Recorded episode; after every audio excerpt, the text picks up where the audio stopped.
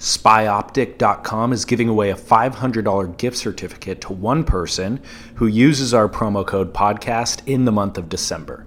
Use the promo code and you'll be entered to win. We already gave $500 to Connor Levoff in November. Spy appreciates the support our listeners have shown since we started this partnership, and they just wanted to offer a Christmas gift. So buy yourself some shades or goggles and then be entered to win. The promo code also gives you free shipping a free Surf Splendor sunglass baggie, and they'll even give you a free t shirt. Just pick the one you want, add it to your cart, and the promo code will zero out the cost on checkout. SpyOptic.com, promo code podcast. Thanks.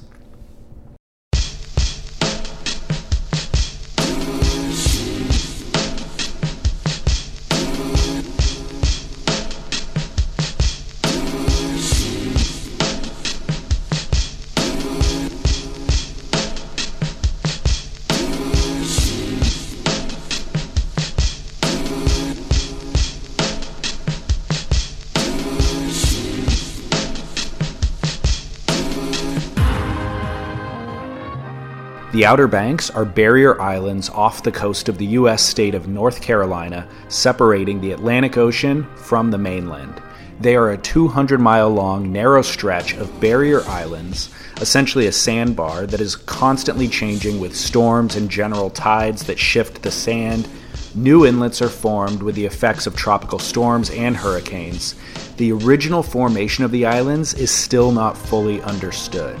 The Outer Banks don't have bedrock and they aren't anchored to any offshore coral reefs like some of the other barrier islands, so they suffer significant beach erosion during major storms. They're about a mile off the coast at some points from the actual North Carolina coast, just sitting in the Atlantic Ocean, a real hurricane prone area. So they're subject to really just getting battered by storms.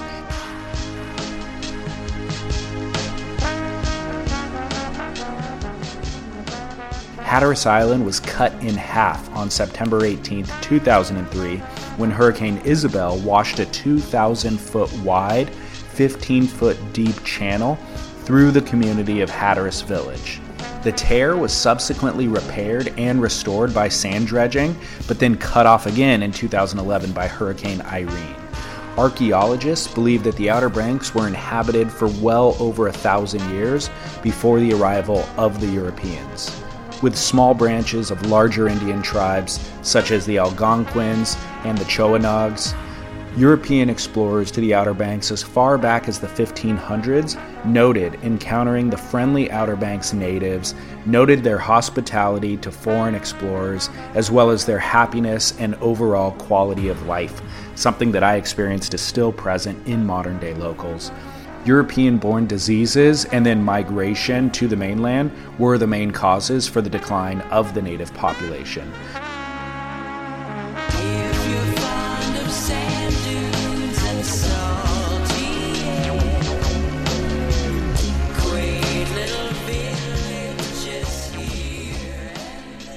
Before bridges were built in the 1930s, the only form of transport between or off the islands was by boat which allowed for the islands to stay relatively isolated from much the rest of the mainland. The drastically shifting sandbars have made for very treacherous navigating for ships. There have been a lot of books written about the shipwrecks, and my host for my time on the Outer Banks told me about ships running aground during the frigid winter storms. They were close enough for people on land to see the carnage, but still too far from land for the crew to actually get to safety and then the storm was just too severe for people on land to run a rescue mission. So some of the crews would attempt to swim the short distance in the cold waters and get swept out to sea. Others hung onto the sails as the boat took on water, just waving their arms, begging to be rescued. The people on land would watch in horror, close enough to witness but unable to help. Really, an interesting long history with uh, with shipwrecks. Some of the residents in the past have even made their living by scavenging shipwrecks. Or there's also stories of locals who would lure ships into destruction. They would run horses with lanterns tied around their neck back and forth along the beach, the lanterns making an up and down motion, appearing to be a ship in the night and represent clear water to other ships ahead. So the unsuspecting captain would then drive his ship ashore following this false light. The islands are actually home to herds of feral horses, sometimes called banker ponies, which, according to local legend, are descendant from Spanish mustangs washed ashore centuries ago in shipwrecks. The Wright brothers' first flight in a controlled, powered, heavier than air vehicle took place on the Outer Banks on December 17, 1903, at Kill Devil Hills near the seafront town of Kitty Hawk, which is where today's podcast was recorded. It's almost impossible to overstate the amount of tourism that the Outer Banks sees during the summer months. I've only been here in autumn and early winter when it's idyllic. So, as spectacular as it is, summertime is completely overrun and wintertime can be really harsh. So, spring is lovely, and then, of course, autumn sees the best surf. Outer Banks surfboard shaper Mike Rowe is the subject of today's show. Mike became a friend a couple of years back, and this conversation has been a long time coming. And there are many more podcast conversations to be had on the Outer Banks. Mike is just one board builder there. There are many more. Many have been there longer, some I've met, some I've heard legendary stories about. I'll definitely be back to connect with those people. Time and circumstance conspired against those efforts on this trip, but Mike is a perfect introduction to the region for reasons that'll be immediately obvious. He also has kindly offered to donate a surfboard for us to host another board giveaway. His label is Hooked Surfboards, and he will build you a custom board below 7 feet. We do these giveaways as a thank you for listeners who donate to the show. The network is listener supported with an assist from brands like Need Essentials, Spy, Vissla, and Ridelist app. So anyone who makes a donation through surfsplendorpodcast.com slash donate, it's just a PayPal button. If you make a donation in the month of December, you will be entered to win a Hooked Surfboards custom made by Mike Rowe. On January 1st, I'll just put all of the names of anybody who donated into a random name generator app and I will let it pick the winner. You'll hear about the types of boards that Mike builds later in this show, and if you win it, you'll only be responsible for shipping. So you can donate any amount or set up a recurring monthly fee. We suggest five bucks. It makes all of these shows possible. SurfSplendorPodcast.com slash donate. Thank you. Mike offered to do this six months ago, at least six months ago, and we agreed just to kind of push it back until we re- could record this conversation in person. So thank you, Mike, for your generosity. He also kindly let me crash with him at his enviable home in the Outer Banks, which always makes travel more enjoyable and colorful than just sitting in a lonely hotel room. I also got to hang with his boys, Winston and Elliot, their Russian tortoise, Sheldon, their dog, Moose, who had just been bitten by a coyote the night before I arrived. We hiked the sand dunes to hunt for sea glass. We ate ice cream at Jesse Hines Ice Cream Shop, and I even got to swing Tarzan style on their vine right off the deck of Dad's Shaping Bay. Super, super fun time. The idea for recording this podcast actually began to feel like a chore because we were just having so much fun. But late one night, actually my final night, after the boys went to bed, we made this happen, and I'm really glad we did. It is long overdue. So, without further ado, I am David Scales for Surf Splendor, and here is my conversation with Mike Rowe of Hooked Surfboards. I hope that you enjoy.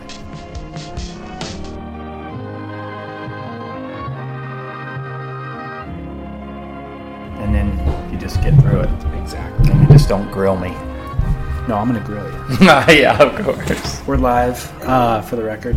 So, firstly, I'll give you a proper introduction, of course, On your own time. in post. Right. But for the listeners, I am proud to announce, um, I mean, arguably the most well renowned person I've ever had on the podcast, host of Dirty Jobs, Mike Rowe, Well, hello. and host of his own podcast. Have you listened to Mike Rowe's podcast? No, does he have one? Oh, it's good, dude. He's got the opera voice, so what's he talk about? It's called The Way I Heard It. And he, he tells the story of a celebrity without saying the celebrity's name. Huh. He'll just give you the backstory. And you got to figure it out at the You, end. you don't even. I mean, it's not even a guessing game. You just go along for the ride, and it's like, oh, this Puerto Rican kid that you know um, venerated Michael Jackson, and his parents were immigrants, and like he did this, and he won this dancing competition, and all this stuff. And you're listening to 15 minutes of going, man, this kid, I'm in love with this kid. I don't know who he is, but I'm in love with him. And then it turns out it's Bruno Mars. Oh. And you're like, oh, I didn't really know anything about Bruno Mars, but now I love Bruno Mars. Yeah, that's pretty sick. So, anyways, Mike Rowe, welcome to the show. Oh, thank you very much. Thank you. Thank you. How did you get into hosting Dirty Jobs? uh, you know, I had a few of them myself, so I uh, had to tell the stories. what was the dirtiest job that you had? Concrete, Yeah, building skate parks. really? Mm-hmm. I worked with a guy. We bought a concrete pump and we built my pool so that we could ride our skateboards in it. And it turned into a company called Artisan Skate Parks. And they are in Barbados right now. They've built parks in Sweden. Holy cow! They've built parks in Arkansas, uh, the Sioux Nation in what, wherever in South Dakota. They've been all over the country and kind of all over the world building skate parks. Crazy. But I quickly recognized that it wasn't the life for me. Why not? Uh, 15 guys in one condo, 12 pack cans stacked to the ceiling.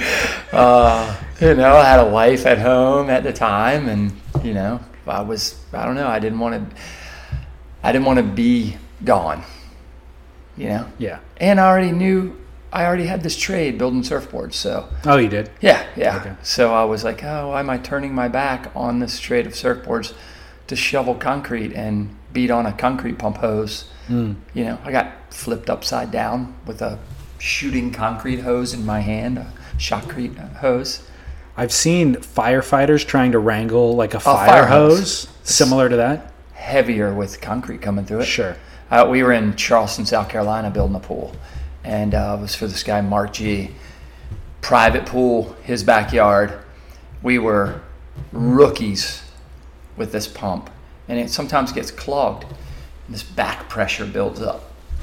I might have been 175 pounds tops, and I had a guy standing behind me with his hand on my shoulder, and the pump's clogged, and there's a guy beating on the hose with a sledgehammer and the pressure released and I'm holding on this hose and I literally flipped feet up over my head onto steel rebar cage and uh, I was like what am I doing I have this job at home I already had a shaving room at home you know foam you know Yeah. light Foam's a lot more yeah, forgiving. light, and a skilled labor position. And here I am beating myself to death. My friend Andy carried on, and they're crushing it. Are they? Yeah, they really are. They're very good. Good for them. There's maybe three companies in the country, you know. I didn't know that there were that few. Yeah, there's not a bunch. Wally Hollyday is one. I don't know if he still does it. Um, Tim Payne, he built parks all over Colorado and California. Hmm. And these guys, And do you still skate your pool? Uh, not as much, but yeah. You We- do? Yeah, we took some runs. Uh, we took some runs last season. I just drained it and cleaned it this week. Um, it's been raining a lot, so I haven't been in it yet. But um, definitely, we'll drop in and do some grinds. Not as heavy as we used to be. It used to be three or four days a week, Wow. and and that was 2003 when we built it. And we skated a ton. Lots of guys came. Lots of pros came You ever put water in it? for summertime. You do? FTS. It means for the swimmers. Or it could mean fuck the swimmers Right. for the skaters. you know? And there's your time of year when you get those things. Who are the pros that have come through? I mean, is your the only is your pool the only one locally? No, there's three in this neighborhood. So is it a destination? It used to be heavily. Okay. Yeah, like uh, um, my favorite pro's Chet Childress. Um, he lives in Washington now, but he's a North Carolina guy. Um, he was an insane ripper, and we met him early on back down in Wilmington, where he just were. We met him in Carolina Beach when he was a kid, um, and he was ripping then. Um, there were guys like. Uh, uh, Tony Trujillo came. He was a Vans long haired, super stylish ripper kind of guy. Um, the editor of Thrasher magazine was here. Um, Jake, I forget his last name. Mm, Pretty cool to see that guy. We were we were skaters, so we looked up to him. Um, John Cardiel, he was hurt when he was here, but he was a it was pretty cool. Peter Hewitt probably was the rippingest pro that ever came here. There were local guys that skated as good as him. Oh wow. Oh yeah, there's a guy named Science, um, Dave Maxwell. He works on the skate park crew, who can go anywhere still today and rip. Hmm. So yeah, skateboarding. Do your boys skate it? Not yet. Some Elliot will get down in there and and cruise. They will ride like little spinner bikes and scooters, but they're not. They're not. I'm not pushing them to be skaters or surfers. You know, if they Yeah. want to do it, they'll do it on their own time. You know, I see guys push their kids and. When their kids are 16, they're doing something else. I'd rather my kids be doing it when we can all do it together. Right. So I'll just let them let them be kids until they're ready to be those kids. They have a diverse set of interests. There's so much to do out here too, so it's best to kind of just let them to explore all of that stuff, whether it be fishing or just uh, glass, sea glass hunting, Yeah, or whatever it is. You know, like stuff. it's all good. Just let them enjoy it. Uh, where are we, by the way? Uh, we're on the Outer Banks, of North Carolina. Southern Shores is my spot, um, but we call it town. Um, it's the Outer Banks. It's a good spot. Do other people call it town, or is it just town to you because you're in? I think everybody um, that comes to the Outer Banks a lot knows town and knows down south. Okay. And so down south, so over the bridge we went over today, the Oregon Inlet Bridge. So better surf down south. Yeah. Um, and uh, so everybody's like, you're, you, you know, when you're down south and a guy from down south that lives there says, where are you guys from? If you say you're from town, you get a little bit of a break. You're not from Virginia Beach, Right. so you get a break, you know, but uh, But you're also not from there. they're not from Rodanthe or wherever it is. What's different about Rodanthe and those places? It's more. Is it more rural? Well, um, it's 'Cause the there's- the difference that makes the surf better is the lack of continental shelf. It's Okay. it's uh, Open ocean. Just yeah, open into ocean it. to the beach break, you know. So that's why it's better there. Um, more swell gets in there, and uh, so that's it. It's uh, it's rugged there. They flood a lot. Um, I mean, there's a lot of um, big national chain retailers and fast food chains here. in town, yeah, Is there that there too? So Nothing. It's, okay. nothing. So they have to come here to shop. Yeah, they come to. I see. I saw the owner of Lisa's Pizza. It's been a pizza place there for 30 years. Saw him at the Walmart the other day. Got it. Just, hey, what's up? You know. Right. Yeah, so they they're around. Um, they get their cars fixed. Maybe they get their cars fixed down there. There's a couple places down there, but they definitely come to town for most of their needs. What's the drive time? 30 minutes. Oh, okay. Yeah, it's not bad. Not bad. 30 minutes, maybe 40 minutes, if, depending on how far south you got to go. Right. Convenient actually to live here and then just drive 30 minutes to surf rather than 30 minutes to go to the grocery It store. It sure is. Yeah, yeah. It's definitely. Um, they have their grocery stores, but they uh, they definitely they you know they get cut off sometimes down there.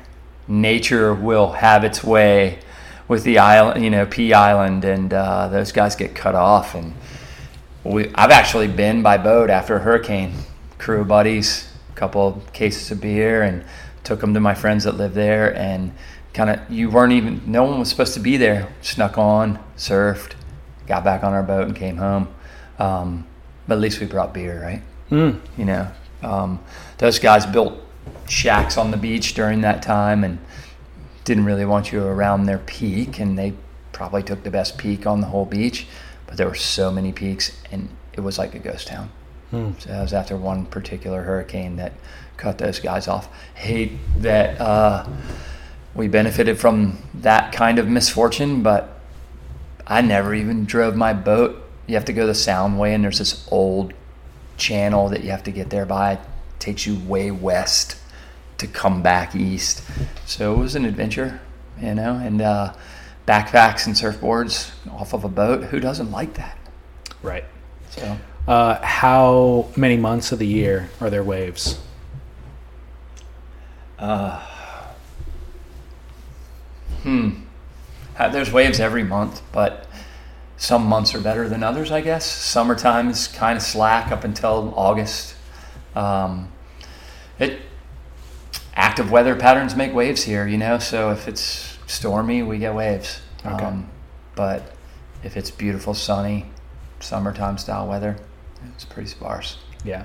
So- How long have you lived here? Uh, I moved here in 1986, so At what age? 32. I was 18 years old. From where? Uh, Portsmouth, Virginia. Okay. So not far. No, hour and a half away. Okay. What brought you here? Uh, the waves, you know, uh, the waves for us. We we were inland, 45 minutes from Virginia Beach, so we were never treated well in Virginia Beach. We were just inland guys coming to to surf, and in Virginia Beach they had surf zones, so there were two spots you could surf, and they were crowded. So kids from Portsmouth weren't, you know, we didn't know anybody. We were just a few kids from Portsmouth going surfing you come to the Outer Banks and there's miles and miles and miles of fun waves and way less people. Right. And uh, graduated high school. The night I graduated, I came, I went to one graduation party and about 11:30, 12 o'clock at night, got in the car. I already had a place to live Wow. and moved down. What did you have planned for work? uh, I worked in a sub shop. I had a job already. I had it all. Sandwich lined- artist. Yes, exactly. Early sandwich artist. Yellow Submarine. My boss is Wow, Jay how Williams. clever. Yeah, yeah, yeah. Yellow Sub. Hey, but Jay, you know, Jay was instrumental in my life. I had a, a good, good job for four years. Was able to pay my bills. Went to mainland Mexico with Jay. Um, he took us under his wing, and we went surfing. You know, we are we were down in this historical houses right where we were today, um, and he he was like he made it so that we could surf. You know, we lived two houses from the beach at 18 years old, Yeah. sharing a house with a bunch of people from Richmond. They weren't surfers, just me and my two buddies.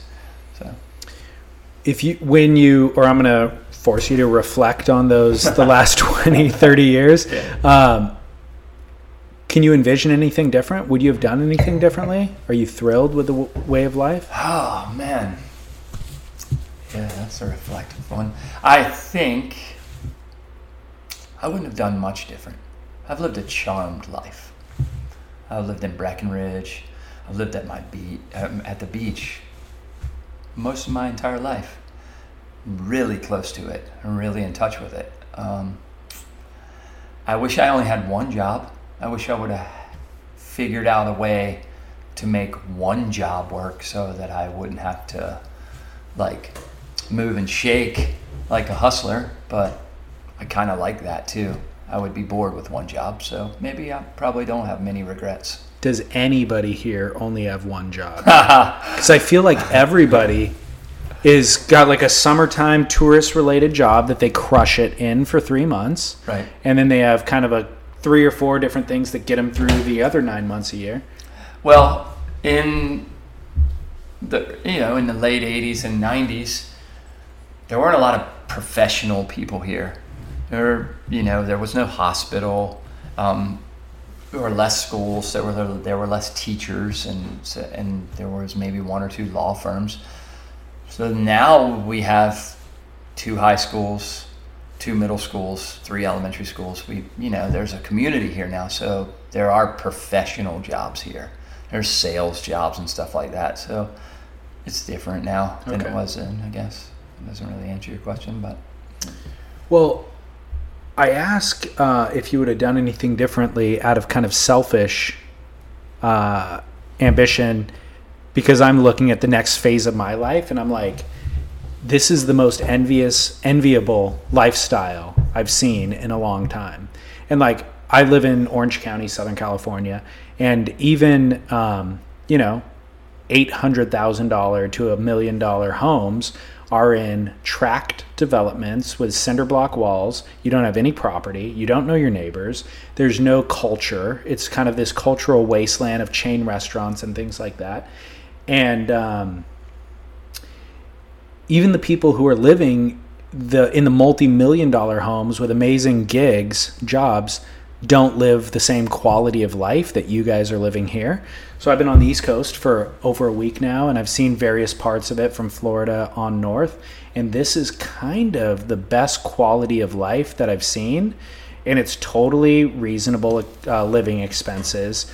There's you give up some in terms of you know um, there's not waves all the time, which we're used to in Southern California, and also there's not the same economic opportunity. But the question for me is just, well, shoot, would you have done anything differently? Because I could see myself committing to the next 20 years of my life in Orange County and then wishing I would have done something differently. Right. You know? Yeah. So that's why I ask. Uh, yeah, I get it. Um, I get to live out my glory years with a freaking community I've known for 30 years. right. And I love it. Yeah. Yeah, I mean that's the truth of the matter. I I can't go anywhere without seeing somebody I know. So I've seen Yeah, and, everywhere uh, we've gone. Yeah, um, shake a lot of hands, get a lot of hugs. How can that be a bad thing? You know? Well, and it's great for raising kids too. I mean, Yeah. I don't know what the school districts are like. Oh, it's or- amazing. Yeah. Yeah, and I mean, you know, I mean, you always you see people and you always get a laugh. You know, you're guaranteed a few laughs every day just from the people you see. Yeah. um, and the relationships you've had. I mean, you know, we saw Craig fishing, Craig Watson fishing. He's built surfboards, he built houses. He has the hustle just like everybody. He lived some time in Nicaragua. He's a hell of a surfer. He was one of those Virginia Beach kids, and literally is one of those Virginia Beach kids that gave us shit right to our face. Like, I remember him, you know, yelling at us. And then he moved to Rodanthe, and then he moved to town, and he's now he's my friend. You know, it's funny because you know, like he built the house four doors down. He's still working there right now. Every day comes by, and we chat it up. You know, hey, did you catch a trout today? Hey, did you surf today? It's like that with everybody here. Yeah. Um, you know, there's there's ton of people now that live here that I don't know, but there's so many people that are our friends. Right. So it's a community. It's a great community. Yeah. No kidding. Yeah. I'm envious. Yeah. Um, I'm going to read you this listener email Okay. because it's going to cue up our board building conversation. Right, and. I just think you'll appreciate it. It's entertaining and it's interesting for me. Like doing the podcast now for five years, um, I always ask for listener feedback for people to chime in because I feel like a lot of listeners have more surf history knowledge than I have. Right. Some are just smarter than I am. So like if I can kind of rely on listeners to guide the show, who should I interview? What should I talk about? Like then that'll make the show better. But then occasionally I get an email like this. This guy uh, a lot of his origin story involves the podcast and I read these emails and I'm like, holy cow, that's fascinating to hear that this has influenced you. Mm-hmm. Right. So he said, I work at Trader Joe's. I'm a sign artist. I'm a sign artist for the store, which allows me to listen to a lot of podcasts. I've been listening to a lot of the back catalog, and you mentioned that you want the community to engage. Well, here's a story about my journey discovering surfing late in life and finding the right board. So this will tee up your board building. Okay. Um, I live in San Clemente and I moved here with my wife seven years ago. I hadn't done any action sports in 10 years. I soon decided to buy my first surfboard. I went across the street to a surf shop called Catalyst. I looked around and I found a board that looked like it would work for me. The board was a 7.0 fun board with a thruster setup from a brand called Torq. I was considering myself a beginner, and this board was perfect for that. After saving up my money, I purchased that board. After I began to get the hang of it, I asked my brother in law where Trestles was. I don't remember the first wave I caught, but I do remember the first time I ever went down to Trestles. It was a somewhat magical experience. The beauty of the trail was lush with plant growth and little critters here and there, some graffiti under the bridge. It was offshore, and the mist of the waves were making a huge rainbow. It was some of the best surf I had ever experienced. I saw a pot of dolphins. Trestles really left its mark on me. Soon after, I started going down there on the regular. I started surfing down there a couple of times a week, and I found out that there was a set of rules when you paddle out at a spot.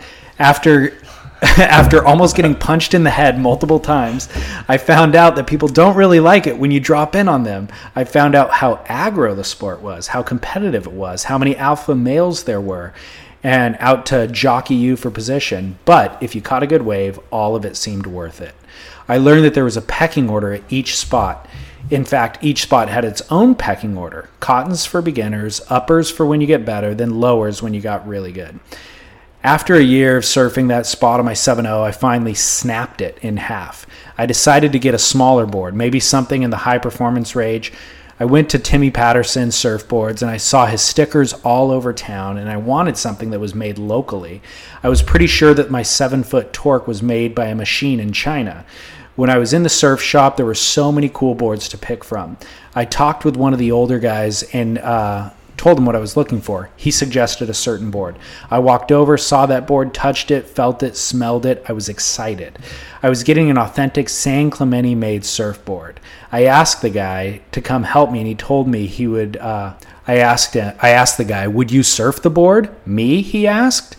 Then he went on to tell me that he was way too big for the board, and he thought uh, to my and I thought to myself, I'm way bigger than this guy, but I wasn't quite sure what he was talking about. Instead, I took out that new high performance surfboard and I was much too large for it. I noticed sitting on it that I was sinking in the water. I took it out at lowers. There was a strong current. It was hard to get to the point. Uh, once I finally made it out to the peak, I was trying to get a wave. After an hour or two of frustration, a wave came to me. I took it. Two Groms were screaming at me to get off the wave, calling me an old man, kook, telling me to beat it. I paddled to the shore and never actually caught a wave at lowers. I ended up selling that surfboard and ended up going with a backyard shaper, my friend Josh Slay, son of Hawaiian transplant surfboard shaper Randy Slay. Working with a shaper was a special treat. Being able to talk to him and work with him, he would go on um, to shape me two very cool boards a 6-1 swallowtail and a 6-1 pintail five box fin setup each board 450 bucks without fins. Having a shaper make a board tailored to me really elevated my surfing. Now i could do turns. Uh, i felt like i was skating. After experiencing two great boards with a personal shaper two boards that i absolutely trashed beat up um, I decided that I wanted to ride a Mayhem because he was the local shaper that had all the hype, and I wanted to find out if all if the boards would live up to the hype. I did a lot of research, plus testing out some models at a board expo, and decided that the Lost Puddle Jumper would be a right low rocker, classic groveler, also accommodate kind of the dad style board that I needed. I ended up purchasing the board, and as I left the shop, I asked the kid at the counter, So this board was hand shaped, yes? He said, Uh, no, hmm, strange. Somehow I thought that getting a hand I thought that I was getting a hand shaped board, but that was never really part of the conversation during the transaction. Oh well. A few days later, solid south swell hit the area. The lowers cam looked insane. I rode my bike down to the trail and I paddled out, caught an inside gem that was still a solid six feet, three beautiful buttery turns with a finishing move on the end. It was one of the better waves I had ever surfed. I was stoked. The board worked like magic. Everything I wanted to go, it everywhere I wanted the board to go, it went. The hype was real, and these local lost surfboards worked insane he leaves a little bit of a sign off, but I'll just leave it at that. Right. Um, I've got a lot to ask you about that email in regards to working with a local shaper, machine shape versus hand shape, blah, blah, blah. Sure. What are your thoughts, initial responses to the email? Uh, initial responses that guy um, seems like he ran the gamut of surfboards like out the gate. Um, I'm not familiar with Torq surfboards, but he was probably right. You're not familiar with Torq? Oh, yeah. Yeah, It's a big, yeah, import it's manufacturer. Import manufactured Yeah, yeah. board. So uh, I guess in the realm of things in the, in the world today, great start starting place. You know, probably inexpensive and got him in the game. You know, um, sounds like uh, to me I, because I would liken myself more to Randy Slay than to to Matt Biolos. He got good service from Randy Slay. I'm not sure why he had to go on from Okay. there. I, I, you know, I, and I wonder that too. It happens to me here too. You know, kids get boards, and then the next thing you know, two or three boards later, and they're on to an American. And you know, I get it. It's the best stuff out there. But they're all just surfboards, right? They are and they aren't. You know, like, I mean, is is there a value to working with a local shaper who um, work? I mean, like those kind Lives of and large. at the spot. Exactly. Yeah, yeah. I think there is. Um, I guess you know. Yeah, I think there is. Um, now, you know, the guy wanted a specific board like that, you know, dad bod type surfboard that uh, Lost makes a ton of cool, you know, the rocket and the sub uh, is a sub scorcher uh, uh, kind of a that's probably It's a model of theirs. I'm not yeah, sure what it is. I think it is. it's more but- of a short board, but um, but like the rockets and and those kind of the couch potato and those kind of boards are volume, you know, bigger boards for bigger guys. So and it and it sounded like it worked for him, Mm-hmm. you know. So and he was stoked. He had that kind of experience on his first session. That's uh, Mm-hmm. that's all we're after, right? yeah. So it's the Stoke. So, um, did he get personal service? Probably not much. Yeah. And maybe there's some value to that that makes everybody feel good inside. I don't know. I don't- yeah, so let's talk about machine shape versus hand shape. I think it was interesting that he said he was almost dismayed that he made the purchase thinking it was a hand shape and then learning that it wasn't, he was dismayed. And then yet in the end the board performed Worked. for him. Yeah, it worked. Yeah. So I think I don't even know if it's a conversation anymore, but there was a big conversation for a decade. Sure. Hand shape versus machine Yeah, shape. and the machine has so no Yeah. soul. Yeah. What are your thoughts on that? I know you hand shape Yeah. everything. Yep. What are your thoughts on the machine and why do Um, you choose not to use it? And Uh, I choose not to use it because I don't do the volume that those guys do. Honestly, I I don't make enough boards to need it, and I don't and I make custom boards, so every board's different. So I don't feel like there's a machine, or maybe there is now, but it probably costs a ton of money to dial up every single board's computer specs to get it spit out that way. And by the time I sit in front of a computer and work on specs for a board that's a one-off, I could shape it that fast. yeah. So I know um, from having a conversation with Bob Yinger, who is a shaper at WRV. He's a little bit older than me. I'm 50. He's probably 52, maybe 54, and he's been a production shaper for a long time. And he put it to me: the machine's a tool, and like any good carpenter or The planer's a tool. Ah, yeah, I know it is. Yeah, Yeah. for sure. But he thought it was a necessary tool for him to keep up the volume at his age. Yeah. So I respect that part of it. I do appreciate the fact that, uh, you know, I have certain guys that ride the same board time and time again. And I wish I could push a button for those guys and that board would be spit out from me doing a few details to it at the end. That would be nice because I want those guys to get the, the same board every time. Um, that being said, I do my best to recreate every board that's, you know, somebody says, hey, I want this, you know. And I come pretty close, but, you know, sometimes things go different, I guess. I don't make, I don't, wouldn't say it's a mistake, but you try different things, wide points forward or wide points back, whatever they ask for. You know, I'm, I'm a custom board builder, so if a guy comes to me with his ideas, it's hard to sway them. Hmm. You have to let them. You know, you have to give them what they ask for, and then hope it goes well. You know, so I what posture would you prefer customers came to you with? I mean, there's you like want some know- information. Yeah, I like guys that know what they want. I like guys that know, and and you know, it helps to have seen them surf. You know, to make my own judgments there. To you know, um, but yeah, I, I think uh, I like a guy who knows what he wants. And if he brings me a board that he wants to recreate some things about that, that helps a lot. You know, I, I'm not opposed to like I don't like copying, straight out copying. In, in my earlier days, I have copied a dumpster diver or a lost rocket because it's what you do. People ask for it, and you're like, "Oh, okay, I can do that." Yeah. and it gives you great confidence. And actually, getting those templates, making those templates, you start blending dumpster divers with rockets and and whatever boards are you know hip at the time. Yeah. and you come up with your own stuff. And uh, and you end up using your curves like a big french curve you know and you can move it around any way you want. So I, I like that bit of it for sure. But i definitely appreciate a guy who knows what he wants. I mean, there's things that just work. Period. Right. So if you can just kind of implement the things that work and then refine your own adjustments to it, For sure. That's the idea, I Yep. suppose. Uh, I guess the question about machine versus hand is could you definitively argue that a hand shape is better than a machine shape?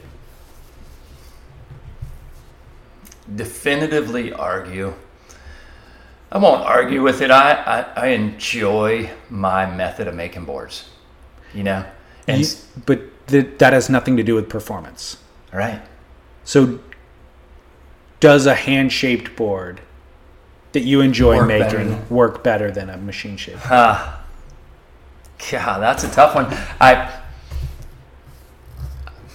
I think they're kind of the same these days. I don't know. Like you know, like that's a I haven't, haven't given it much thought. I just do what I do. In a, in a sense, I think I have had great success with some cool people, and were they to grab a board off of a rack that was machine shaped, they're good enough surfers to make anything work. You know, so the communication I have with them about their concaves or their thicknesses and stuff, I just try to create that for them. Um, yeah, I don't know. I don't think one is better than the other anymore. I, you know, and I was with you on the debate for sure for a long time. Uh, you know, but then people put it to you a different way, and then it became sort of the norm. You know, for Machine the ma- shape became yeah, for the mass-produced surfboards. You know, uh, fortunately, I'm you know I'm happy that I'm not mass-producing surfboards. I think it depends how you view the act of surfing. Like if you view it as an art form Right. and a dance, which sounds super cliche and cheesy, Right. but if you do view it as that, then there's no point in even having this conversation. It's all just personal expression, and there's no way to say that this piece of art is better than that piece of art. Right. You know what I mean? Yeah, yeah. And so, if that is the case, then the value is all in intention and the actual sentiment behind it and the work that goes into it and all that sort of thing. Um, Well, how would you frame it to me if I said that a lot of my customers um, actually live the lifestyle, are actually real surfers, surfing as much as they possibly can, you know? yeah. Um, and they enjoy the whole getting their board made. As more Then than that's not replicable. right, Then that's not replicable by a machine. right, It's like saying, I want a piece of art hanging on my wall, Right. and I can go buy the Thomas Kinkade like print, or I could buy the local thing that's handmade, and I know the guy, and his kids go to school with my kids, Yeah. and that has more. I just have more sentimental attachment. There's no dollar amount that you would assign to either of those things. Right. It's just I have this sentimental attachment to this thing, and it has value, and. uh so this is Chateauneuf-du-Pape. That's Gigondas. They're closely, re- they're geographically 30 miles apart, Right. but they're both in the southern Rhone. yes. Thank you for bringing that up, ladies. The Yeah, like, ladies just brought an additional bottle of wine. It's 10:40 p.m. here in the Outer Banks. Um, but so when you look at it, again, I'm forcing you to have a conversation Yeah, about yeah, this I get it. about a commodity in this other version of the market that exists for some listeners, not all. Like some listeners are in small towns Yeah. around the world and they're buying from local builders. Right. But there's also, I think the vast majority of surfboards are sold as a commodity product, or the vast majority of high performance thrusters Right. are sold as a commodity product on retail shelves in big retailers Yeah. and um, and and in that scenario, it's tough to argue the artistic element of it. I suppose. For sure. Yeah. Um, yeah, because nowadays there are so many artsy types of surfboards as opposed to the thruster, which kind of gets a bad rap now. Does it? Perform. I feel like it does. Even, you know, even on your podcast, um, I think I heard you say the other day, I only ride my thruster if it's pumping. Yes. Yeah, That's and, true. And I ride my thruster seventy-five percent of the time because I like the way it rides. But But I love now. I have boards with volume and wider noses and fishes and and um, you guys call them grovelers. I call it some kind of hybrid between a shortboard and a fish, um, with performance bottoms. I I prefer not to use terms like retro um, because I like design moving forward, not taking from the past. Okay, sure. You know what I mean? Yeah, yeah, yeah. And I don't want to se- seem salty about it. I I like trying to make grovelers that are performance oriented, Hmm. and I really enjoy that. And, You know, I I like 13 inch wide noses, not necessarily 11 quarter inch wide noses. You know, like Right. I like Even on your I like yeah on my shortboard it has a 12 and three quarter inch wide nose and it has four and a half inches of nose rocker. It doesn't have five and a half inches. You know there are subtle adjustments that make you look like you're still carrying a shortboard down the beach, but you're you're actually carrying a board that fits your style and and build better. right. And I like that.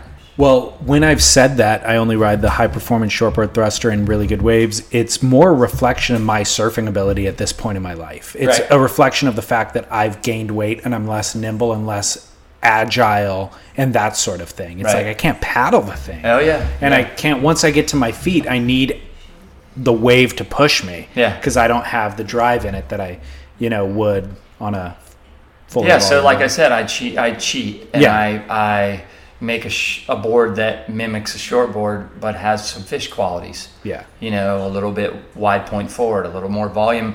Maybe not so much volume in the rails, but maybe volume in the middle of the board where it's hidden. You know, where you can't wrap your hands around it and go, "Oh, this board's gross. It's fat." Um, more like, uh, "Oh, this board has great shortboard rails, but it has volume up by my chest that helps me paddle." I'm 50 years old and my current surfboard is 5'10, 19 and a half by two and a half. And I will ride it in most conditions, Okay. you know? Um, I will not ride it in knee to waist high surf. Most of the time, I don't even surf when it's knee to waist high. Well, that's what my next question was going to be about riding the Yeah. high performance shortboard in good waves, is because I feel like the waves we looked at today, Yeah. I was almost enticed to be like, hey, you dude, could have let's go surf. I would have ridden the fish out there even. Cool. I would have been, and I almost felt like we had your kids in the car, and like uh, otherwise, if we had the boards in the car and We would've went surfing. I would have been like, hey, dude, let's get out there real quick. Yeah, yeah. Let's just get a couple waves. Yeah, we blew it. you know what I mean? yeah. Um, well, the other couple of other conversations coming from that email. What about working with local shaper for local waves? How important is that to you? I mean, we hear about guys going to Hawaii and get Arakawas or Rawsons or whatever, but we don't really, and maybe at lowers with Mayhem or Right. Patterson, we don't hear that a lot with other locations necessarily. Sure. What are your thoughts on the value of that? Um, I mean, we, we have beach break, and then we have beach break, and then we have beach break. so, um, you know, and we have pretty punchy, tight transition beach break, even when it's chest high. So we have powerful little waves. Um, I have made boards for Oney Anwar and Noel Felipe when they came here for contests um, for the Outer Banks Pro. Um, they went well for him here. Um, I have had some other kids from Brazil when they were in town buy boards from me that I had laying around or whatever to ride for here, but it only happened a few times. I don't feel like guys are ordering boards for the Outer Banks by guys from the Outer Banks. You know, um, I, it's just beach break. You know. Um, do you feel you listen to that Tim Pony episode that I did, Yep. and I was asking him like, is there a plight of the Maui shaper? And I asked Matt Miola the same thing. Do you feel a certain limitation to being on the Outer Banks? Certainly, you can cater to the local community, but is there a lack of interest from the rest of the world? Is there a plight of the Outer Banks shaper? The plight of the Outer Banks shaper is that we all live here on the Outer Banks in the same kind of economic like uh, I produce a lot of surfboards for guys that are my friends and have been my friends for a long time. They get that proverbial bro deal. And it's because they can't afford much more. And if, frankly, if I weren't building surfboards, I wouldn't be able to afford much more than a local surfer. You know what I mean? Or a local shaper. I would, it would be my economic like constraints that keep me there. Um, we don't have that New York City, you know, f- market for fancy colored, you know, retro type boards that are beautiful. I mean, we make them, but we don't get that price for them here because nobody's willing to pay. Is there a difference in quality between those boards and the boards that you're building here? I, mean, I guess that's a matter of opinion, but I really think that I don't. You know, I've I worked in a glass factory forever. I learned from good people, but I left that glass factory and said I'm going to do it all on my own. So I definitely went through a glassing learning curve, um, and I decided that I would do a lot of UV cured resin stuff right out the gate. As soon as I built my little spot, it's like I'll do this UV cured stuff. I can produce a board a day, and I can, you know, and it's faster. And in in the beginning, maybe I cooked them too long, and a couple of guys got some bad sticks. But now I maybe have to get better at cutting my laps better. But I feel like glass job wise, I'm as good as the next guy now. You know, I feel like I'm pretty solid, and I feel like guys around here that build boards are building good, solid surfboards. What's the difference between UV cured resin and what's the alternative? I mean, regular old resin that you put hardener in and UV cured resin are the same exact resin. One has liquid hardener that's bad for me and bad for the environment, and the other one has a powder that's a UV powder that activates in the sun or in a tanning bed slash curing tube. With UV rays. Yep, with UV rays, um, which gives off a lot less, you know, harmful fumes, um, and it happens faster. And what is the difference in the finished product? You can't. I think the UV cure boards are whiter, um, clear. You know, like they're whiter looking in the beginning. If you cure them too much, like I learned in the very beginning, they yellow out after a couple of years, probably faster than a regular board. But now we we use the tube. We understand it better. You know what I mean? I understand it better. I don't use it as much. Um, I dry things in there after they. We, we always use a little bit of the liquid hardener now. You have to use the liquid hardener because you have laminates on your boards. And so you use a little bit of liquid hardener, you put the powder in your resin. As soon as your board starts to gel, as soon as it kicks, which gives you a lot more work time to make sure you don't have any bubbles or or weird spots in your laps underneath when you're glassing. You know, you have more work time. As soon as that thing starts to gel, then I stick it in. So it's already stick going. it in the oven. Stick it in, yeah, in, or the in UV the UV tube or whatever, or stick it out in the sun on a rack. Beautiful, non-humid days, um, fall and spring, boards go fast, so fast. Um, I can glass a board in like three hours. And is there any difference in the longevity of the final product with either? I used to think maybe that um, that I, and I heard only from naysayers that these boards were more brittle because they get exposed to the sun afterwards. But I think a board's cured when a board's cured. I don't think it cures over cures. yeah, I don't think it over cures with with sunlight. And now I've you know I've been doing my own glass jobs for man 14 years. Mm. So I feel like my boards last as long as any. Now my guys that are rippers and get all four ounce glass jobs, their boards don't last. Right. You know what I mean? But they put themselves in places and they do things on waves that other normal guys don't. I have great, you know, longevity with my boards now. Yeah. Yeah. Well, you know, and when you, one point I would definitely like to say is that when you spend less time waiting for a board to cure, you do extra steps like cheater coats on laps and you tape off and make super hard edges with the little dam around the tail of the board that you can fill and stick in the sun in two minutes and it and it hardens just enough to move to the next step where you hot coat over it. So you can take extra steps because it takes less time. And you go to a local glass shop or any glass shop and they might not cheater coat the laps. You know, they may not you know like take the time to to make a little dam and make super hard edges. I got guys that ask for their edges four inches above their fins and a foot above their fins, and they want their edges where they want their edges. And I'm able to give it to them because my steps don't take time two or three minutes of tape up and a few seconds of pouring the resin in and squeegeeing it out, sit in the sun or sit in the light, and it gels, and you're you're hot coating it, Right. and you. I feel like I'm I because I do the whole process. I feel like I do a better job. Hot coating, cheater coats, you know, just all the little things that might get overlooked in a production scenario. Right. So I know I make a solid surfboard now. Right. One of the other details from that email, he mentioned the final board that he ended up with, or most recently, was uh, Mayhem, a Matt Biolos. Yeah, man.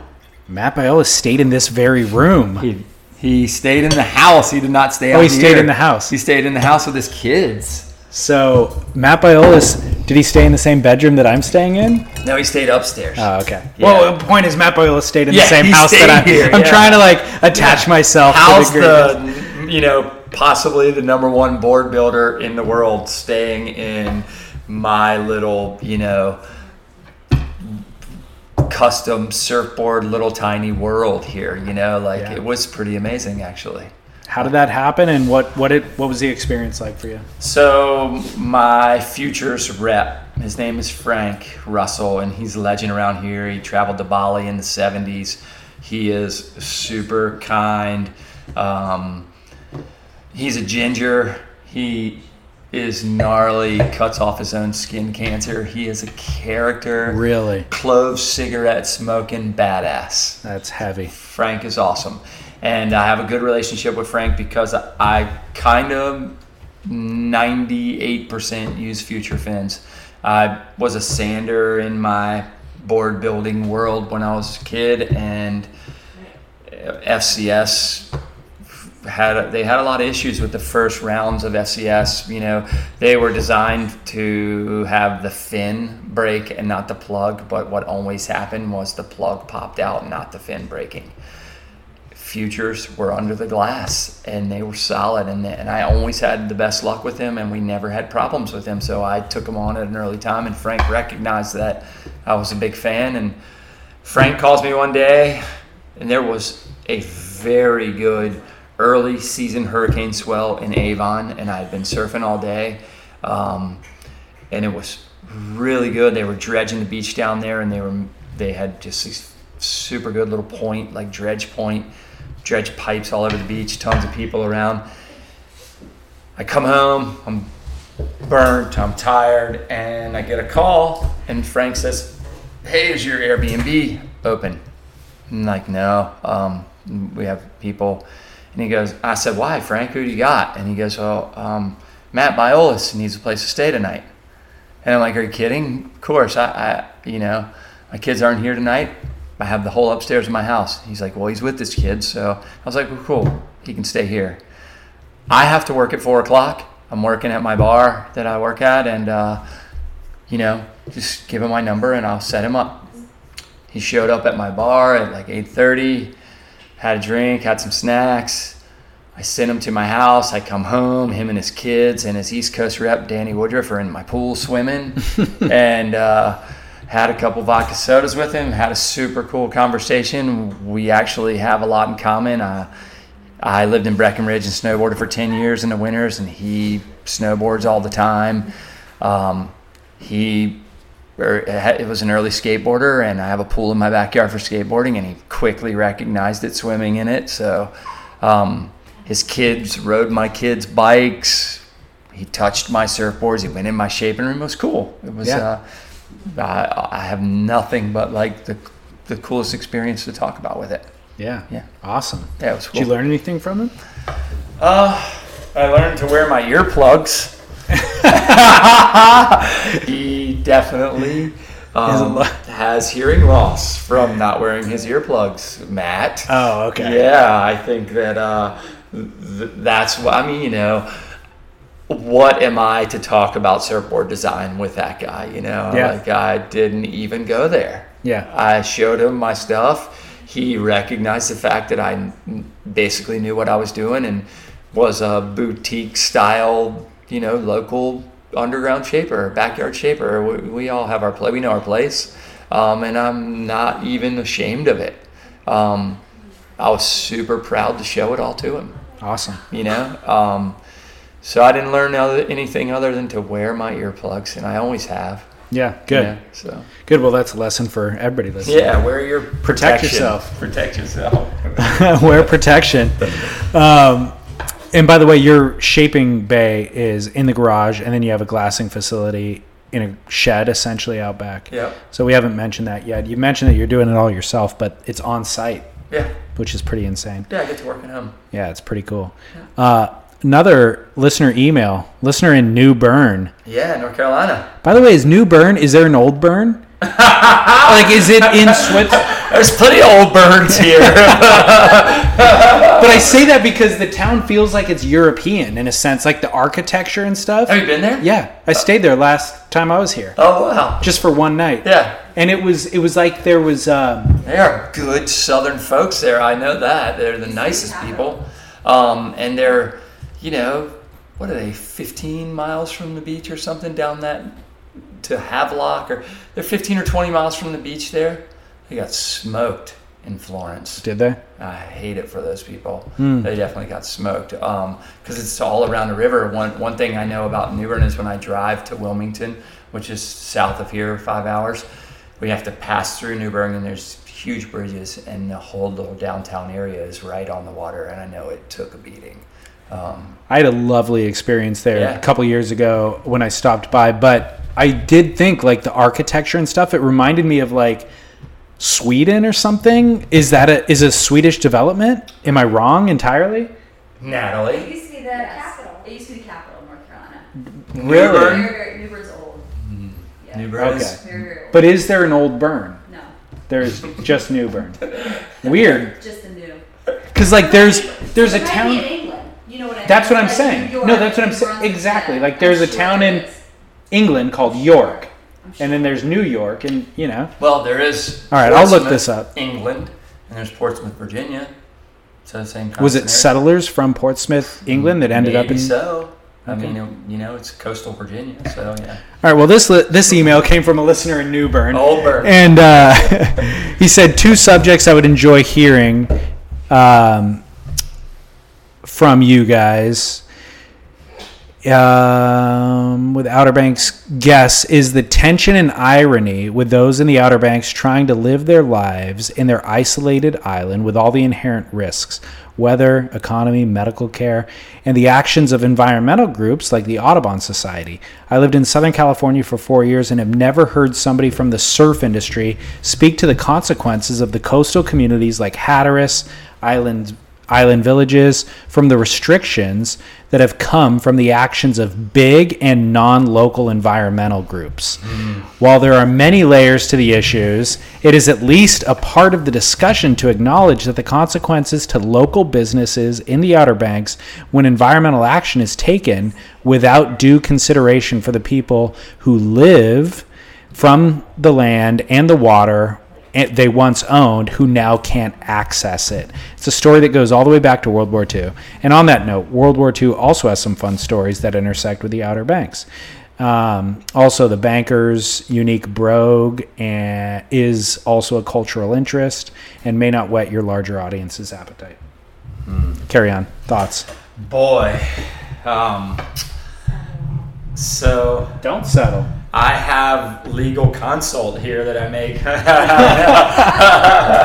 um, no, I think you know to speak out against the audio, Audubon Society is kind of frivolous. I, um, there are powers that be that we can't control, and uh, I think that the things that they have done recently, like limit our access to the point for a non-native species bird like the sandpiper is semi ridiculous, um, borderline insanity. The only records of birds run over by car are birds run over by cars were actually run over by Park Service employees. Are you kidding? I wish I was. That's like the most.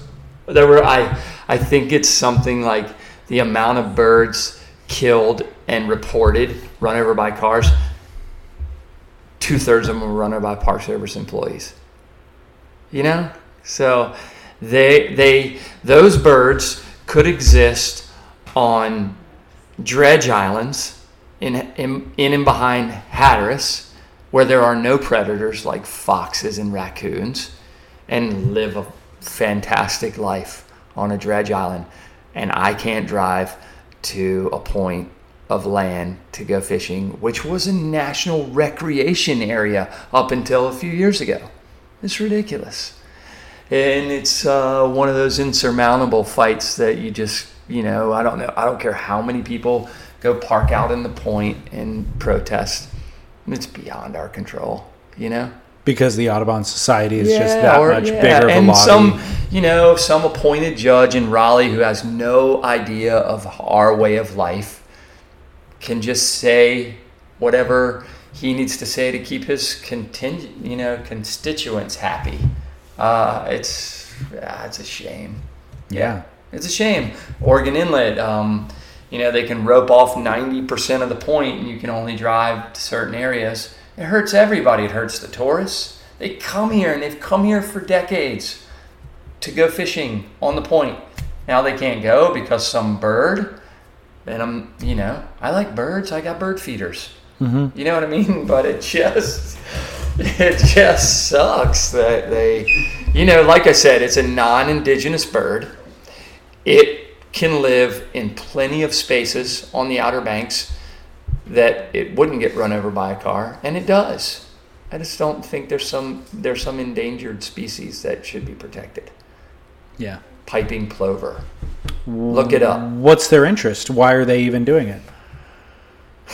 I think that their interest, and then this is purely speculation on my small mindedness, but if I had to guess, I would think that the powers that be would love to see the Outer Banks returned to the way it used to be when there was nothing here because there's a lot of insurance dollars that have to get paid out during storms.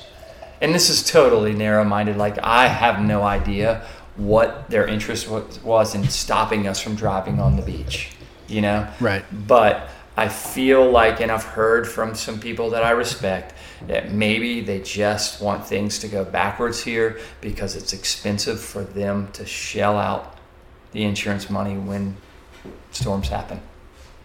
I mean, you say they want to go backwards here, but if you go backwards, those things were allowed back in time. So it's not even going backwards, really. Those know? things were allowed, but there were so few people here. That, Okay. You know, like if you go back 75 years, the Outer Banks was a sand dune. Right. And uh, It's almost bizarre to me that people ever built out here in the houses first the place. sand. Yeah, Especially when yeah, you rode yeah. down the beach today, right? And completely. saw how high the tide was coming. Yeah, completely. It's fascinating. Uh, are there any other um, local kind of circumstances that people aren't aware of that people should be aware of? I mean, the fisheries scenario is. I'm uh, not familiar with it. Uh, yeah, so I think that the commercial fishing with they're called seine nets off the beach, and they they like can take a boat off the beach and put a net out hundred yards and wait for the fish to come by and then come in. There's a bunch of commercial fishing things that people would probably people are probably up in arms about. Like other states, like Florida, have leaned m- more towards recreational fishing as opposed to commercial fishing. But we are a conservative state, and I've heard the statement Jesus fished. we have the right to fish.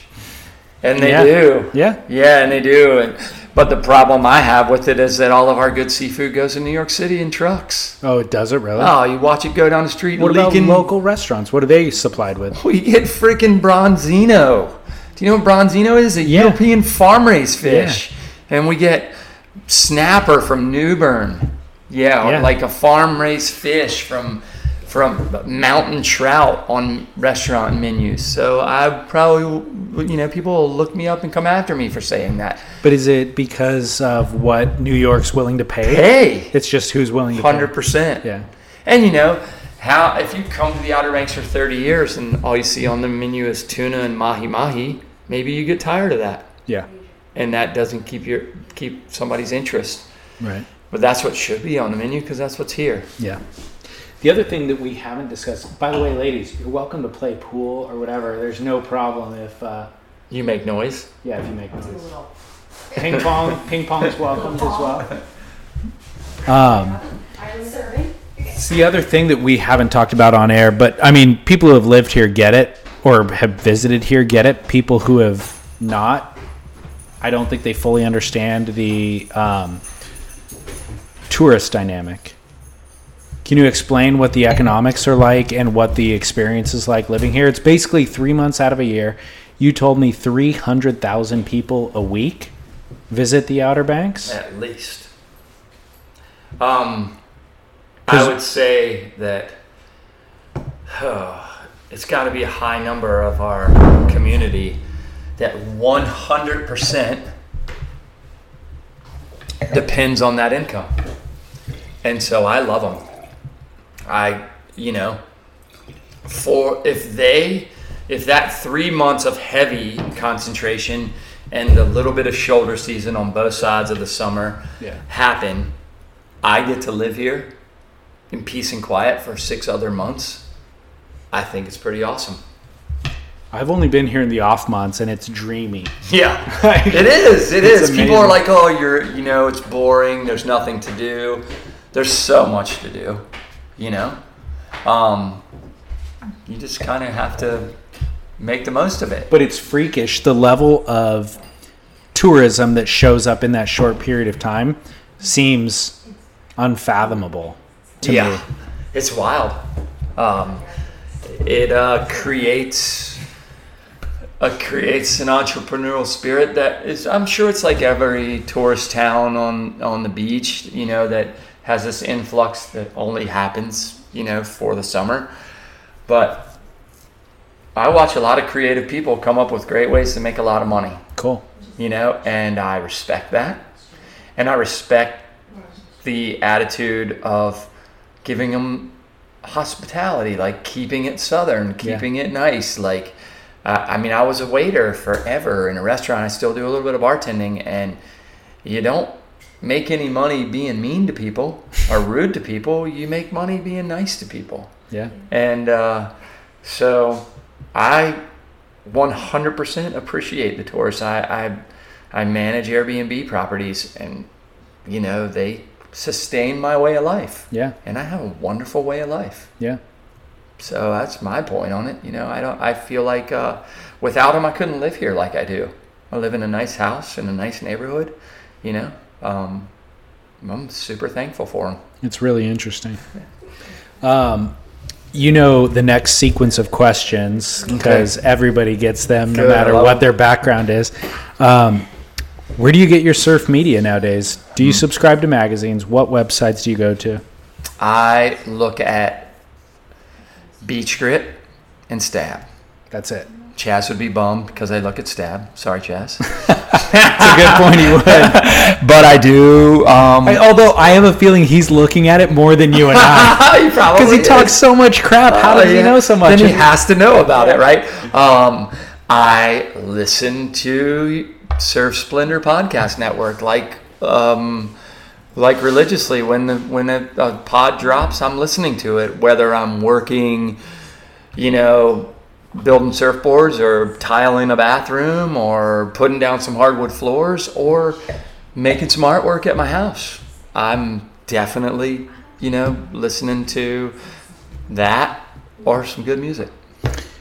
I'm curious, why is it dwindled to just Beach Grit and Stab at this point? Why does why are those the only two that you look at? Well, um, uh, maybe because I'm too cheap for a subscription to Surfer's Journal.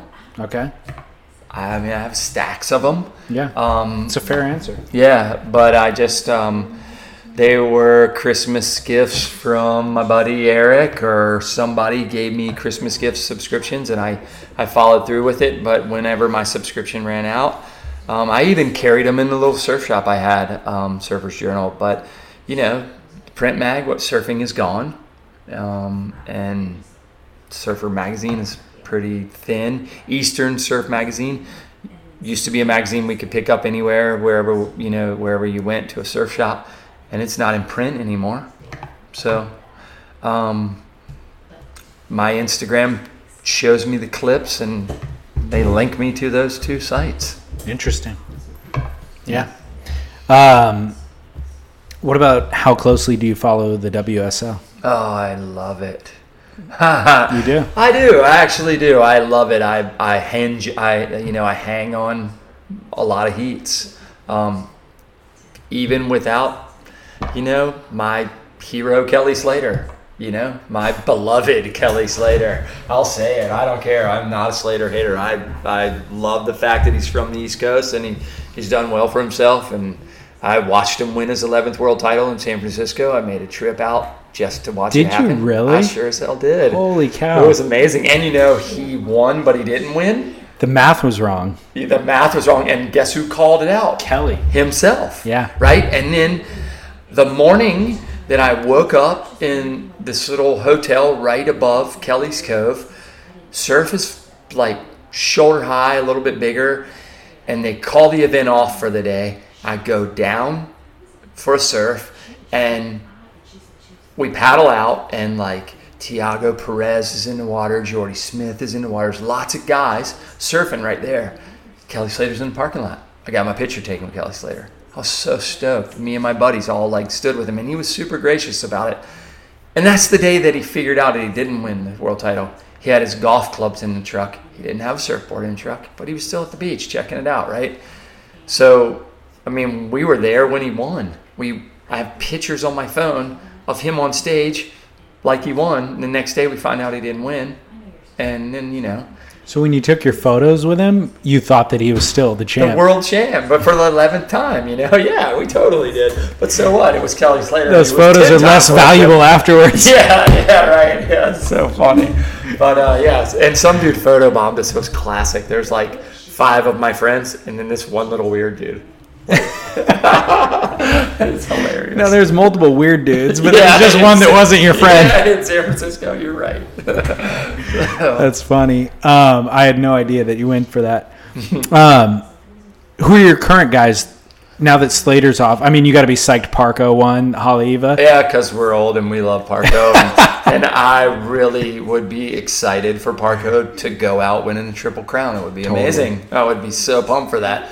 I have to say, um, I'm a Matt Wilkinson fan. Are you really? Uh huh. I didn't know that. I'm bummed on his year for him this year, but I saw he's making some moves, buying hotels, and like maybe he's setting himself up to to cruise on into his time after he doesn't qualify.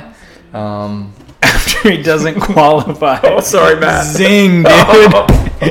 wow, calling it right now. Well, I mean, it's funny you say he's had a rough year. No, no, no. Matt Wilkinson had two good years. Oh yeah, that's yeah, all he Yeah, that's right. Yeah. Yeah, but, but I was in San Francisco and he wore a tie-dyed wetsuit. Yeah. and it was amazing. Yeah, so I like that kind of creative spirit that Matt Wilkinson offers.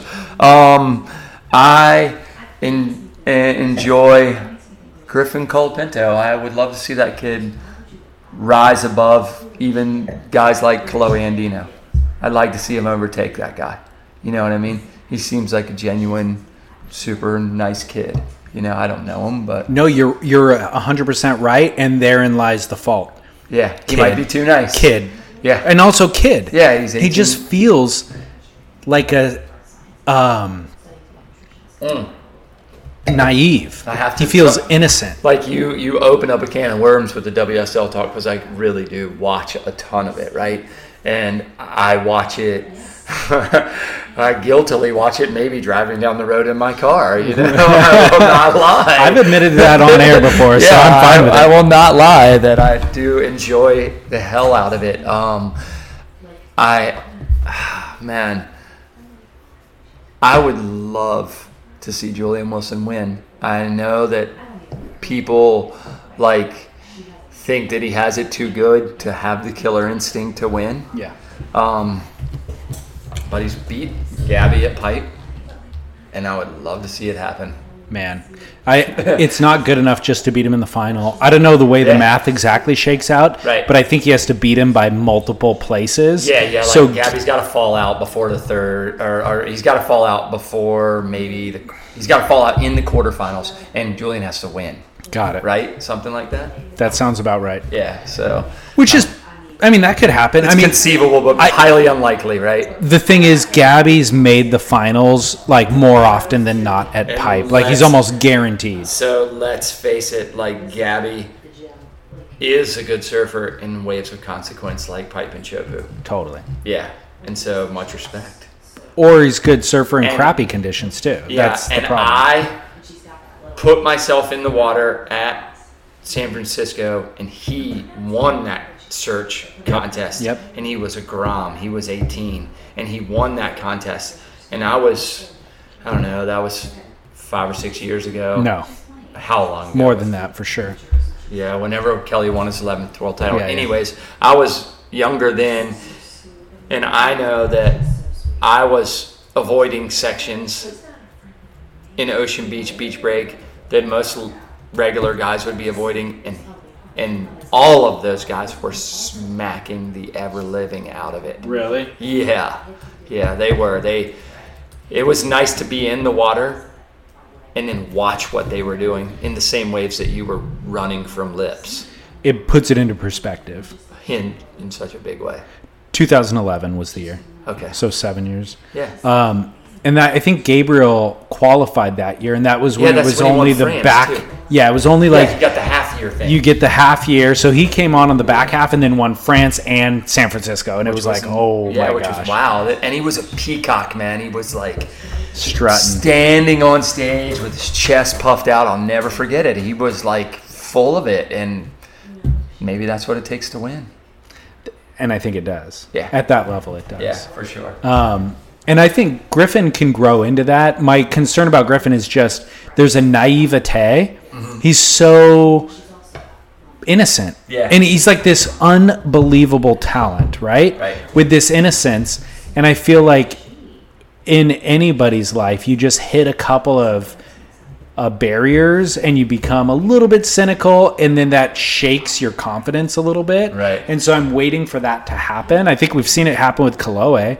we've seen it happen with different people over time Right. so i'm waiting for that to happen I, i'm a huge fan and i want the best and i want american kind of yeah. So um, let me ask you a question. yeah yeah The new kids that might qualify, who are you looking forward to most seeing, sir? seth moniz Yeah, potentially Yeah, for sure. I love Seth Moniz. Yeah. I feel like that Moniz legacy is gonna help support him, and he- he'll do well because of that. Yeah. I had surfboards in the 90s painted like Tony Moniz's circle. Really? Yeah, yellow stripe down the middle, red rails, rounded pins, like short stubby things that were in that beginning of the fish era. Yeah. That was the new fish era, not the old 70s fish Right. era. And uh, yeah, I had Tony Moniz point paint jobs. Um, Well, so that legacy goes a long way for me Mm-hmm. to kind of building a foundation for the guys. But then also, Seth didn't qualify too soon. Like Seth has been on the radar for five years, three years, let's say. Right. I remember seeing him do unbelievable airs three to five years ago. Right. Get unbelievable barrels at backdoor three to five years ago, where it was one clip and everybody turns their head and goes, Holy crap, that was the best barrel of the winter or the raddest air of the winter or whatever it was. And then he went into quiet mode for a period of time. And then six months later popped up, as opposed to just all of the limelight focused on him for a decade, Right. following and tracking Like Jordy and and those guys, paying how those him. guys came along. Yeah, exactly. So I'm like, okay, so he knows what it's like to get a taste and then just prove himself repeatedly Yeah. over and, And over learn and, and over learn and learn. and learn the whole way along. Cool. And then he's done the backflips. He's done the big barrels. He's done. He's kind of proven himself in a lot of different conditions. Right. So I'm glad to see him on the world stage. I don't know so much what to expect from him competitively. Like I don't think of him as a ruthless competitor the way I think of, I don't know, Italo, Mick, Yeah. How Gabriel. fun is Italo, though? Amazing. Yeah. Yeah. Okay. So, but of the new crop, like he, I'm excited to see Seth for sure, and it's cool just to have Hawaiian kind of powerhouse legacy on tour. You Sure. know. Um, okay, so if you could build boards for anybody around the world, kind of whose surfing do you look at and think, God, I'd love to work with that kid and build boards for them? Oh man. Uh, I would, th- you know, I'm gonna say this, and it- and and it, I, I would love to build a surfboard for Jack Robinson because he rides waves of consequence, and the most fun I have is building my friends' boards for the waves that count, and he rides waves that count. It'd Be kind of cool. That's a great call. Yeah, I think it would be fun. I, I know that the age of shortboard is waning. You know, I love making them. I like making Ferraris. You know, I really enjoy shortboard design. I mean, I know it's like everyone beat it to death and everyone rode it to death, but they have their place. And- I don't think it's waning. oh, you don't? You know, I, I feel like like guys reach for their shortboard less and less. Really? Yeah, even around here, you know. Hmm. I have kids that rode my boards for a long time and then got a Hayden shape and rode a Hypto Crypto until it got good. You know what I mean? Hmm. Because you can't match that with a PU and and you know like buoyancy and lightness and durability. You know, I couldn't match it, and so they grabbed those things. And then when it got good, they're like, "Oh, I need my shortboard." Hmm. You know, and so they grab their shortboard and they're like, "Oh, you, you you make a good shortboard." You know. When you watch them surf on the Hypto Crypto, do you think that you could build a board that would suit them better than that board? They think that that board is more buoyant and the things that you just said, but do you think that you could build a better board for him? I don't know if I could build it as light and as durable. because you're using PU Just and polyester, yeah. Like I, you know, one thing that troubles me a little bit is I listen to all the podcasts, the creators and innovators, the the board builder ones, all the ones you know. I listen to them all, and I hear the industry moving past me. You know what I mean? I'm just a little guy in a backyard building polyester boards. I love the method and everything, but I know that better things are to come. I would love to get on board, but I don't know if I can build, you know, Hayden shape, carbon rail, vacuum bag things. You think that's where it's going? Because I feel like that is a trend, but I'm not. I feel like it's almost cycled past that trend. I don't know a lot of people that are riding those boards anymore, and I, I'm not. I love the contest you did, or like send me pictures of guys ripping on Hypto Cryptos. I could have sent you 20 of two or three guys around here ripping on them. Really? Yeah, there's a. I mean, there was this, you know, Dana Quinn, Matt Price, the Faruda boys. Those guys were ripping on them. Airs, big turns. They were ripping on 'em. Because they rip, though. Yeah. you know what I mean? yeah. Like those guys surf well. Yeah. So they would surf well on any. On anything, right? Yeah. So, Tiger Woods could grab a set of golf clubs from the local garage sale and crush the and ball. smoke people, right? Yeah, you're right. You're right. So, well, I mean, well, what was the allure then? You know? User friendliness, for Right. sure. Yeah. Um, I, like. I think a lot of it had to do for these guys were s- smaller waves, lighter surfboards, and the buoyancy. yeah. I mean, if, it, Yeah, if, yeah, if we have to talk technical technical about it, that's what worked for them. Yeah. You know, and that's and and durability. You know, Yeah. these guys. I mean, they're kicking their surfboards or beating their surfboards up. So Um, how often do you ride other people's boards? ah, Like boards that you didn't shape? not much. Really? Yeah, not much. I rode that Lost at NLand. Um, Oh, you went to NLand Surf Park in Austin and Yeah. rented a Lost? yeah, yeah, I rented a Lost and rode that. Um, mostly because I don't get a bunch of opportunities to do it. Okay. You know what I mean? I don't. Um, I don't paddle up to a guy in the water and go, "Hey, you know, can I ride your board?" You don't order boards from other shapers? Um, no, there's not around. Uh, you know, like there might be two local kids that I might order. Uh, you know, a twin fin from one day. You know, like uh, or a, a you know a kind of a ride anything type surfboard. I you know. You know, I'll, I'll have to, you know, tell you that like the two kids that I think have the potential to do something with themselves as far as building surfboards are Asher Hunt and Josh Peterson. And they build attractive alternate alternative material, you know, uh, not alternative materials, alternative surfboards. Right. You know, they don't necessarily ride shortboards or even want to ride shortboards. And their boards seem to work for the guys that are riding them. Yeah. So if I were to try any, those two guys would be the guys I'd ask to build a board. I'm going to build some surfboards in the next couple of weeks with Josh. He's coming to town and uh, needs a place to build some boards, so he's going to use my facilities, and I'm going to build a board for a buddy with him. We're going to kind of collaborate on one. Cool. So I'm excited about that. Cool. That's like a 24 year old kid that's built 100 surfboards that seems to be getting some traction. Right. So Um, if you could order any board from anybody in the world, what would you order and from whom?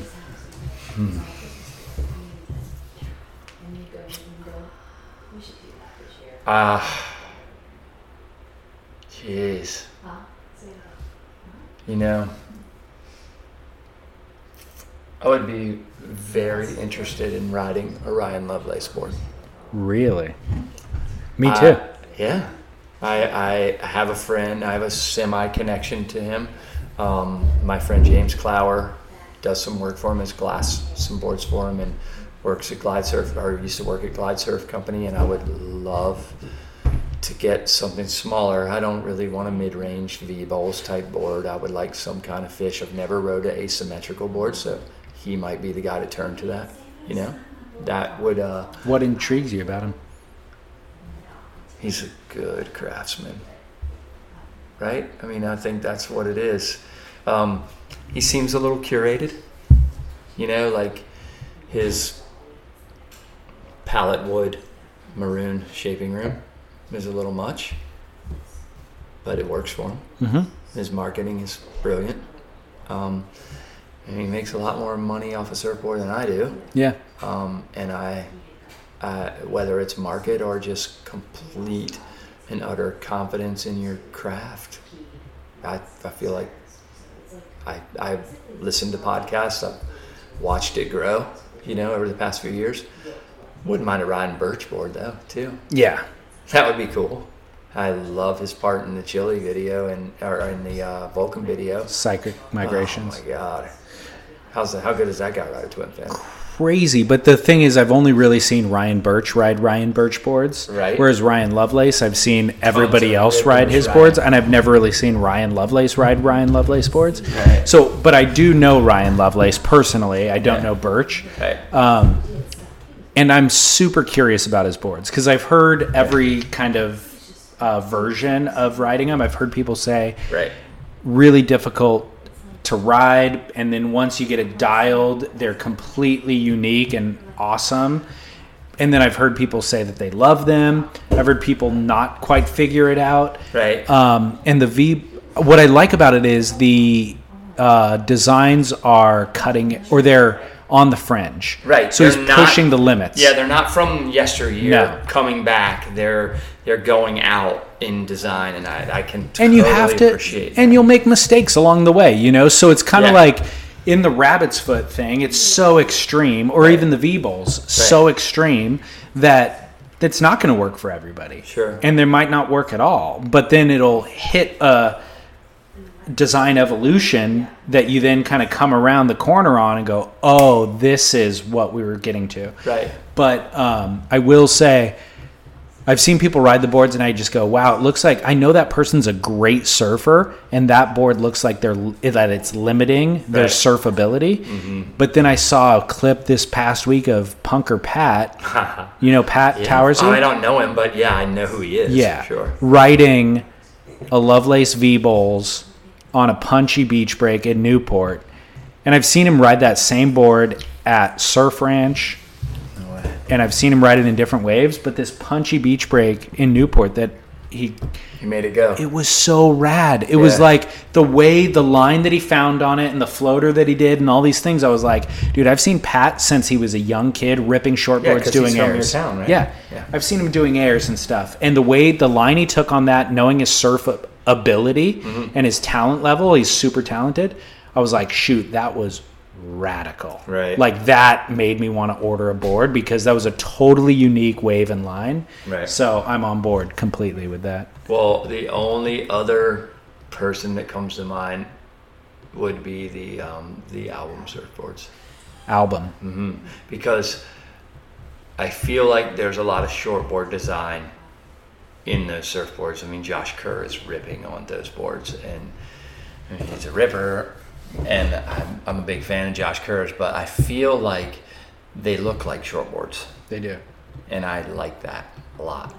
Um, I know they're they're like what I I search for all the time is meshing a shortboard and a fish, but making it still look like a shortboard. So I would love to try one of those one day too. But I definitely would probably be more interested in taking a Ryan Lovelace board out. Yeah. Just because it's more different. It's just yeah, different. it's so different, Yeah. right? Yeah, exactly. Yeah. All right, final question. Last surfboard you rode? Uh, my board I talked about earlier, we call it the Boss. Um, it's a model I made for myself, and I've turned tons of people onto it. Um, 5'10", 19 and a half, two and a half, thruster, single concave, pretty deep single concave under your front foot, and a little tiny wash of V out the back of the tail. Goes fast, holds good in most size surf. I'm pretty confident in overhead surf in it, um, and it's thick enough to to go in chest size surf. So Mike Rowe, host of Dirty Jobs. Thank you. thank you. Oh, pour me another drink and punch me in the face. You can call me Nancy. Every man wears a symbol, and I know I have mine. I've got my right hand stamped in the concentration camp where my organ screams, slow down, man.